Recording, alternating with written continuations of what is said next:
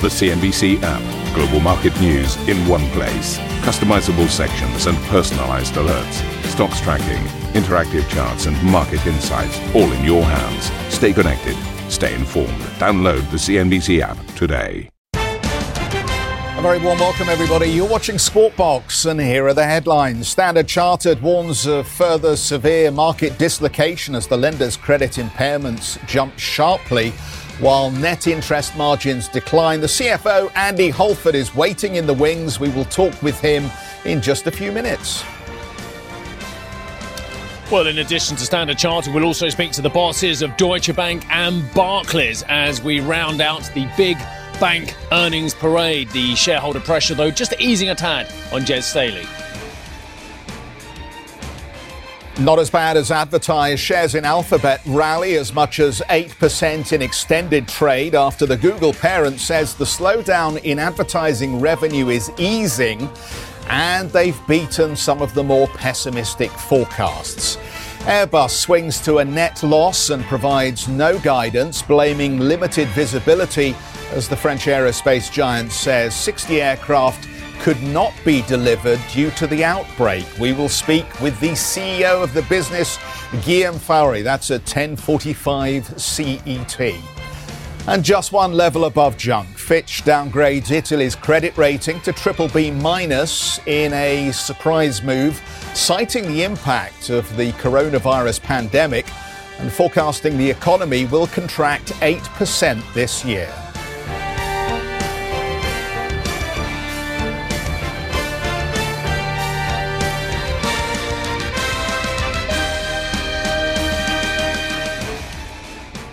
So welcome to the programme. Let's start with the banks. Standard Chartered has put in a twelve percent slide in first quarter pre-tax revenue as the bank becomes the latest lender to increase its expected credit loss provisions due to the coronavirus pandemic. Standard Chartered called global sentiment, quote, extremely depressed, but the company said it expects economic growth to move out of recession before the end of the year, adding it is seeing encouraging signs in its key Chinese market. Hong Kong listed shares in Standard Chartered are trading higher. We're pleased to have with us Andy Halford, the C F O of Standard Chartered. Andy, great to have you back with us on the programme. Look, you will, uh, as a bank, have gone into this COVID nineteen story earlier than other banks we're talking about in the West, but possibly you'll come out faster. Can you characterise for us just what kind of recovery you are seeing in the Hong Kong and Greater China market? Yes, and good, good, good morning. And that, that is exactly how we see it. So the bigger markets, the bigger profit pools for us are in Northern Asia. And those were the markets which obviously went into this first. Actually, our first quarter results for the group overall was a top line that was up by six percent, which is one of the highest rates of increase we've actually had for a period of time, albeit that was strong very early in the quarter and understandably less strong in March. But I think as we look around the world now, there is clearly concern in Europe, there is significant concern in Middle East and Africa. I think our Southern Asian markets are in the eye of the storm, but sort of seeing that there will be some light at the end of the tunnel over a period of time. Our Northern Asia markets were a little bit more positive. As you said, they went in earliest, they'll come out earliest.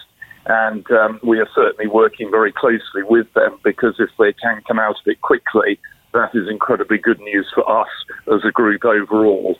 Key issue going forward seems to be visibility around the level of credit impairment. And you raised the impairment charge for the first quarter to nine hundred fifty-six million dollars. As you look forward to Q two, Q three, what's your best guess as uh, what those numbers will look like? Yes, you're right. We have taken, obviously, as, as most banks will do, a much, much uh, increased impairment charge in the first quarter, reflecting clearly what is going on externally. Um, I think what, what will happen in the second and third quarter is going to be very dependent now upon a couple of things particularly. One is the rate of lifting of lockdown. Um, we are seeing that happening, back to the previous point, in Northern Asia already. Um, the more successful that is, the earlier that happens, the earlier economies get going, and the less there will be any um, big further impairments. But equally, the opposite applies. If the lockdowns take a very long time to lift off, then that will have an impact.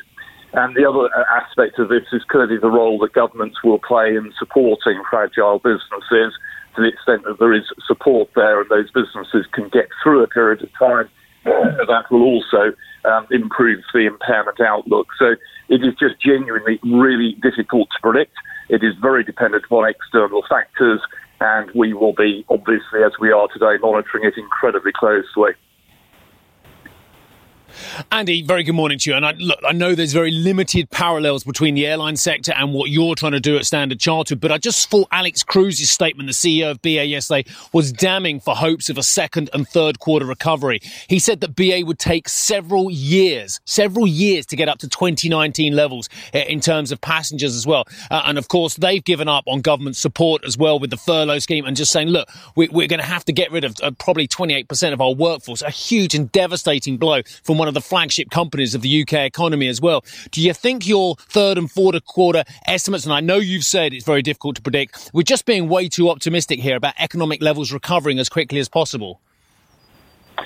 Um, I, I think it is just very difficult to do a comparison between the uh, aircraft sector and the banking sector. People clearly have changed their travel patterns uh, significantly over the last few weeks. But in, in reality, for banks, most of the services we offer, um, you know, banking facilities, transfer of money, et cetera, are still very much in demand. So the issue for us, I think, will be less about top line. I mean, not, not nothing about top line, but less about the top line. It will be more about the sort of credit impairments and just how many businesses there are that find it difficult. Secondly, our business is particularly skewed to Northern Asia. So we do actually have the benefit that, as we said earlier, some of the markets that went into this earliest will come out of it earliest as well. So again, a slightly different profile to that that some other sectors would have. It's clearly going to be a very tough second quarter. Hopefully we will see some lift off as we go progressively through the third and the fourth quarters, and that is the basis that we are working on. Sure, Andy, and I don't want you to think I'm trying to compare apples with pears here, but what I am saying is this is just one sector which is saying it's going to take years for us to recover. Now, we know that Asia, the area you're specifically looking at, was struggling anyway. We know China was struggling to hang on to a, a five and a half, six percent growth rate before this crisis as well. I'm just saying this is going to extrapolate a lot of trends that were already there. Uh, and all those people are saying second, third, fourth quarter. That's just perhaps way too optimistic, and especially for banks who are going to take on a whole whole host of uh, loans, which, let's be honest about it, we're not sure about the credit worthiness of, and under a lot of pressure to hang on to those loans for a very long time rather than foreclosing on them.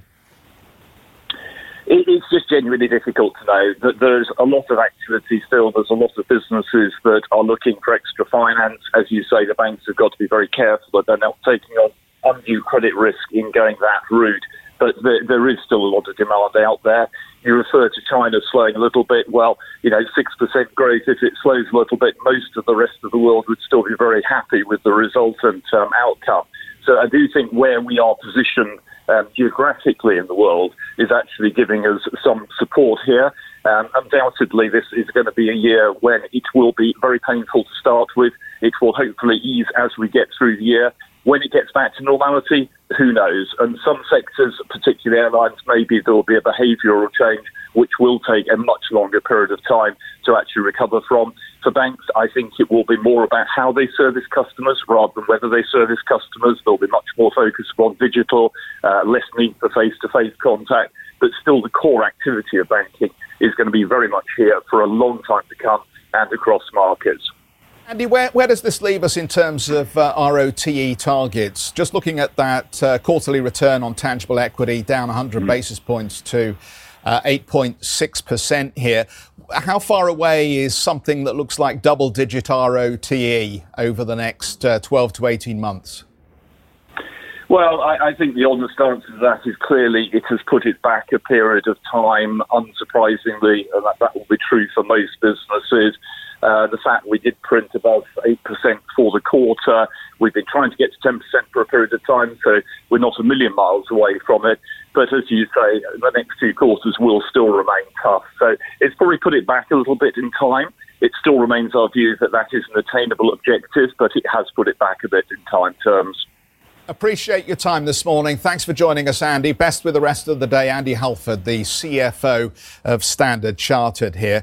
Um, Deutsche Bank. Uh, let's talk a little bit about Deutsche Bank numbers this morning. They've broken. Uh, the bank reporting a two hundred six million euro group profit before tax. The uh, uh, number uh, boils down effectively to a net profit of uh, sixty-six million euros. They've delivered a C E T one capital ratio of twelve point eight percent. Um, obviously, there is some question of uh, loan loss provisions going forward. The bank is booking provision for credit losses of five hundred six million euros, uh, of which approximately they say fifty percent is due to COVID nineteen. Let's get out to Annetta, who's been running the slide rule over these figures. Annetta, there's a lot in here to be optimistic about, not least the pickup in revenue from F I C trading activity. But how do the numbers as a whole look across the other units? Well, actually, the numbers look pretty solid, I have to say. I mean, the other units, also the private bank is performing quite well here. Revenues are also up by two percent. The corporate bank is essentially flat. Um, but the big question is whether this can be replicated also in the next quarters going forward, especially the strong performance in investment banking, because mainly the revenue dri- is driven by investment banking. Uh, one has to be clear about that. And the volatility in the market, Market, whether this is here to stay or not, remains to be seen. But all in all, it's a solid picture. And also Deutsche Bank might actually benefit from the huge rescue package the German government has put in place, because there will be a lot of guarantees coming, or there are guarantees through the state-owned bank K F W. And they still have quite a good loan margin, I guess, um, which they can generate from that massive loan program to the German economy. So having said that, uh, the loan loss provision compared to others or to peers seem to be on the low side, to be fair. If you compare it to like the worst, cri- the, the last crisis, um, also the dot-com crisis years and years ago, I know, but there we had loan loss, uh, loan losses, which were, um, yeah, an equivalent of three percent of the loan book. Um, and now looking at their loan loss provision for this year, they're just at uh, forty-four basis points, I guess. Um, that seems to be on the low side, but it may, remains to be seen how bad the economic situation is going to be and how much this will affect their loan book. So we had a very stellar performance of, of the shares um, when Deutsche Bank pre-released um, the numbers earlier this week. So the big question is whether the market will Um, digest the numbers today also on a positive note or not. In more or less fifteen minutes times, we have the pre-market uh, trading opening, so might know a little bit more in fifteen minutes. Back to you. And I'm very excited, Annetta, as well, to hear from the C F O of the business, James Van Molke. Uh, the Deutsche Bank C F O will be with us at eight Central European time. And a little insight, it's a cracker of an interview, I know, because we did it before the show opened this morning. Uh, we'll also be speaking with Barclays C E O Jez Staley. That's a first on C N B C at eight Central European time, so make a point of staying with us for that. Let's have a look at the markets here.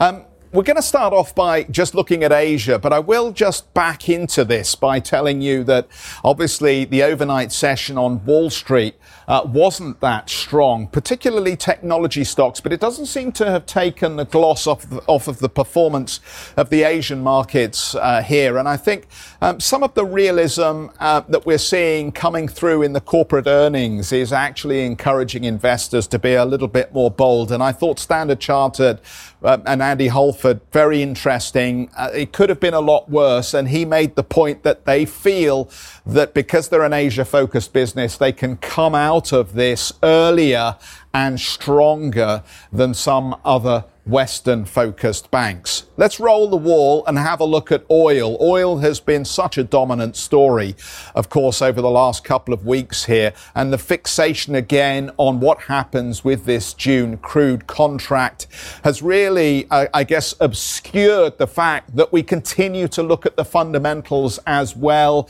and the daily reports, and there was a little bit of better news, I think, in the stockpiling in the United States. The inventory numbers weren't as high as the market had been looking for, and that's just put a little bit of support, a crutch under the crude price, if you like. So there we are, thirteen dollars and seventy-four cents on W T I.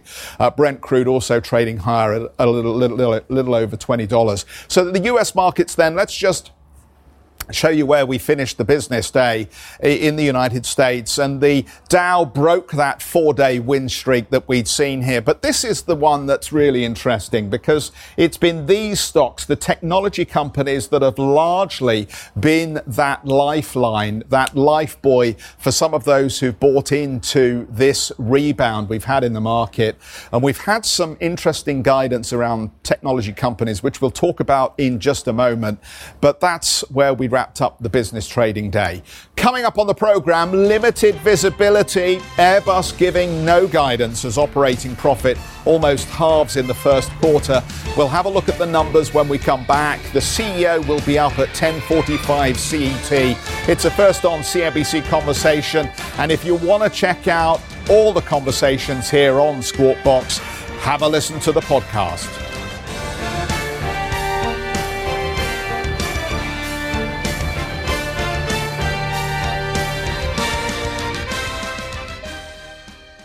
If you enjoy Squawk Box Europe, check out the Brave Ones podcast. The series explores the rise of some of the world's most successful entrepreneurs. Through exclusive interviews with family, friends and colleagues, the Brave Ones podcast features stories of determination, resilience and ingenuity.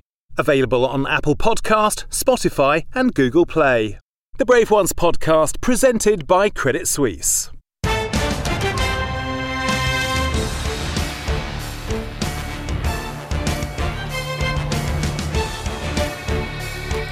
Uh, welcome back, everybody. We're just going to open up this half uh, or this segment of the program looking at Daimler. Uh, you may recall back last week we did get some numbers from Daimler, and they're confirming, they are confirming this morning uh, pretty much the level of group EBIT at six hundred seventeen million euros. The Q one uh, twenty nineteen number was uh, two point seven billion. There's a Uh, an eighty percent drop effectively in that figure. Um, we're getting a few more bells and whistles, so let me just uh, walk you through some of these other figures very quickly. Group net profit, one hundred sixty-eight million. That's against the two point one billion we saw for Q one twenty nineteen. The um, group giving us a free cash flow number on the industrial bin- business of minus two point three billion dollars here.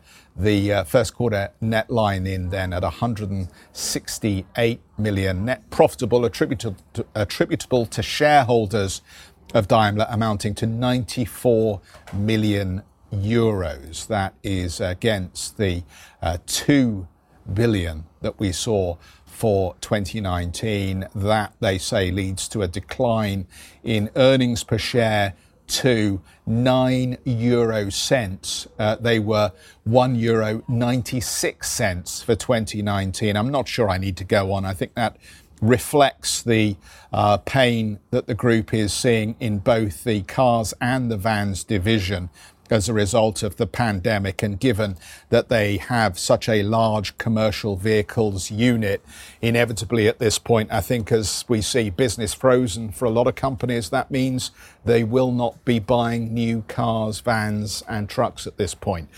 Uh, let's move on. Carrefour says revenue growth accelerated in Q one as food sales increased due to the virus lockdown. The European retail group posted first quarter sales of almost nineteen point five billion euros. Carrefour's C E O says the crisis underscores the relevance of its five-year plan to cut costs and invest in e-commerce. Airbus has posted a near fifty percent drop in first quarter operating profit as the French aerospace group says the industry is facing, quote, the gravest crisis it has ever known. Airbus gave no guidance due to limited visibility, adding it's focused on matching production to demand. Uh, let's get to Charlotte with more on this. Well, Charlotte, I think we had a pretty good idea that these were going to be poor numbers, given the warnings we had from the company and the message to employees. Give us a few more details, though. I mean, what, what does the order book look like now going forward? You're right. Well, this warning again this morning from the C E O Guillaume Faury says the gravest crisis facing the industry, as you say, echoing what we heard from the company earlier in the week, saying that the survival of the group was at stake and that uh, the company was ble- bleeding cash at an unprecedented rate. Well, to give you an idea, uh, the cash flow, the net cash is at three point six billion euros at the moment. At the end of twenty nineteen, it was at twelve point five billion euros. So that would give you the rate and the amount of cash that is coming out of Airbus at the moment. As you mentioned, revenue was at ten point three billion. So that was about in line with expectation. But as you said, it was a net loss of uh, four hundred eighty million uh, for uh, Airbus. They've announced that they will reduce CapEx for by about seven hundred million for twenty twenty. And they mentioned they have very v- little visibility while airlines are deferring some of their orders, if not some of them cancelling. Uh, there's no visibility of how and when business will go back to normal for travel, and therefore Airbus just trying to adapt to the demand, but it's very difficult, saying they have very little visibility, hence not issuing new guidance here. Uh, they mentioned that uh, sixty aircraft could not be delivered in Q one uh, because of the COVID crisis, and here explaining again some of the cash not coming into uh, the coffers of Airbus here. So all this very interesting. Again, the warning that this crisis is uh, very very tough on Airbus. Uh, now there's a call coming soon with management, so it'll be interesting to see whether job cuts could be on the line. They have reduced production by about a third. That was already announced. The question is whether they will cut production further and whether job cuts could be on the table. So it'll be interesting to listen to this call uh, in a little bit, and also talk to the C E O uh, at ten forty-five C E T. He'll be joining us uh, on C N B C. Thanks so much, Charlotte. The French government has laid out its roadmap to begin easing its lockdown. Prime Minister Edouard Philippe said the rules will be relaxed from May the eleventh if infection rates continue to fall. Schools and some businesses will be allowed to reopen, but restaurants and cafes will be closed until at least June. Testing is also a key component of the plan, with the Prime Minister saying the government wants to carry out at least seven hundred thousand tests per week. In order to proceed with this deconfinement, we will everywhere protect, test and isolate. And as I said, we will proceed progressively by making a differentiation between the regions. Progressively first, progressively because we mustn't let the epidemic start again. We want to avoid a second wave, because all of us here prefer avoiding that after the confinement, then the deconfinement, and then we'd have to go through a general confinement once more. Spain has also unveiled a plan to lift its lockdown. Prime Minister Pedro Sanchez announced a four-phase procedure that will vary from province to province, but there are no fixed dates. The hope is for it to be completed by the end of June, but that depends on a number of factors, including the infection rate and the number of intensive care beds available. Well, the Prime Minister explained each phase will last at least two weeks, in line with the incubation period of the virus. It's important to note that something we have learned throughout these long months of battle against the virus, and it is that each of these three phases of the de-escalation described will have a minimum duration of two weeks. Two weeks. Why? Because it is the average period of incubation of the virus. What does this mean? It means that at best, that each stage of de-escalation, the transition to that new normality. Fitch has cut Italy's credit rating to triple B minus, only one level above junk. The ratings agency said the unscheduled downgrade reflects the strain on the country's economy. Fitch now expects Italy's economy to contract by eight percent this year, with public debt rising to one hundred fifty-six percent of G D P. Italy is set to appeal that decision. Thank you for listening to Squawk Box Europe Express. For more market-moving news, you can head to C N B C dot com. Or join us again on the show with Jeff Cutmore, Steve Sedgwick and Karen Cho, weekdays on C N B C.